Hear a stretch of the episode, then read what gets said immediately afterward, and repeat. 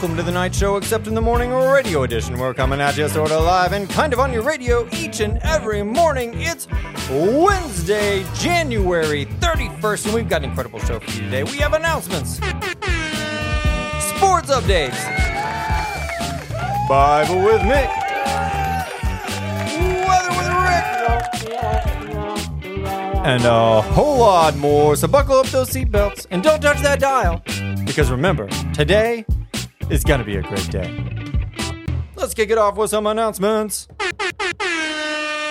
Spelling Bee today. Grades 3 through 8.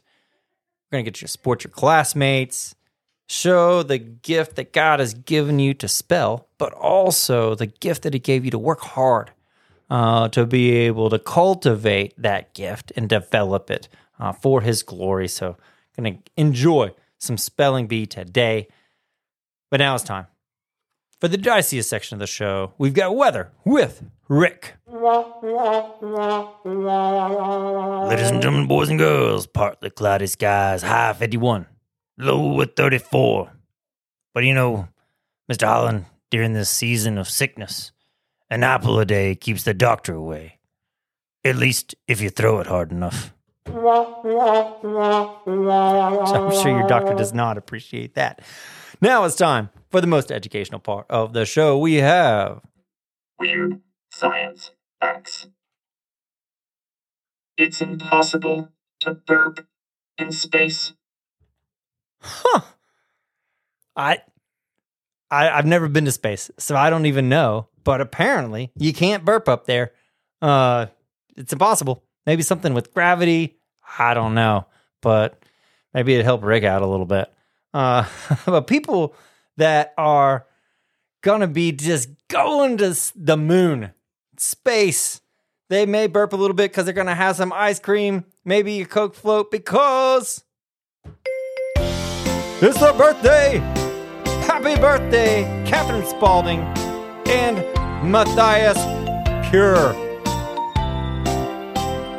I think that's his tie. He just goes by Ty. But happy birthday, Ty. Also, Matthias. It's actually, it sounds cool. I love that name. Happy birthday to you. We love you here at the Knight show.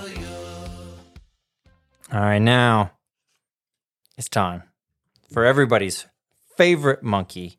We've got Bible with Mick. Good morning, Mr. Holland. Look at my sunflower seed. It's just a tiny little sprout today. He's slowly growing. But when he's fully grown, Granny Key can watch the birds eat the seeds from it. She loves watching birds outside her kitchen window every morning. And seeds are food for many animals, and they can make more plants grow too. So Granny Key could have a whole sunflower field one day. They can grow in the summer, and then you can harvest the seeds in the fall. Did you know that God created seasons too? On the fourth day of creation, God created the sun, moon, and stars. Now, we already had light and darkness, but now there was light in the darkness so that it wasn't pitch black with the moon and the stars, and the sun produced even greater light, providing warmth as well. Now, these lights were signs of the passing of time. They give us seasons, months, and years. It's important to note, though, that the Bible says after every day there was evening and there was morning. So even though there wasn't a sun, God created days on day one when He separated day and night. I love all the seasons, and the plants that started growing yesterday needed these changes of seasons so they can begin their next steps of their life cycle. Again, every day is building on the next until everything is just right. What a wonderful reminder of our God's power and his perfect order and his perfect plan. If if just one of those things isn't in place, we don't have anything. Uh, and God knew that we were going to need all of those things in which order they were going to be needed. But one of the things that he says that we need later in Genesis is to not be alone. Calls us to live in community. Uh, he lives in community himself. He's a triune God. He lives in relationship. And so he called us to live in relationship too. And so this verse is from Ecclesiastes. It's 4 9 through 10. It says, Two are better than one because they have a good return for their labor. If either of them falls down, one can help the other up. But pity on anyone who falls and has no one to help them. Friendship is so important. I want to encourage you to develop really good, healthy friendships in your life. Friends in your class, be kind to each other, love each other well, look out for each other. Because two is better than one.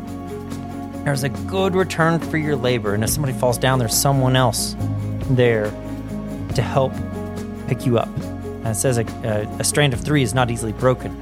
So it doesn't just have to be one friend.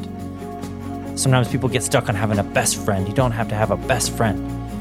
You can have a group of friends that love each other well, that stick together, that help each other out. That's going to be so important. But to have a friend, you have to be a friend. Uh, so be friendly to others. If you're like, Mr. Holland, I have a trouble making friends. That's okay. Put the effort in, put in the work to develop those friendships and be friendly to others, and they will develop. So I want to encourage you to have them. Don't live life alone. So let's pray that God would help us to have great friendships. Heavenly Father, help us to develop great friendships. Help us to be a friend in our class. Help us to find those that might not feel like they have a friend and be a friend to them.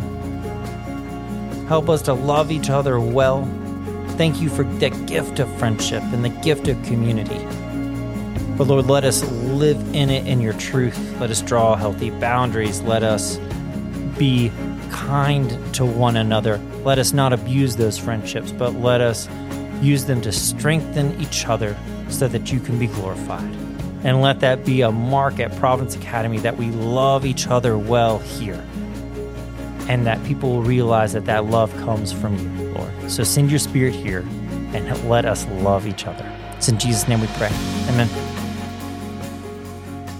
All right, you have an incredible day ahead of you today. You've got Bible, science, history, spelling, social studies, art, math, and a whole lot more.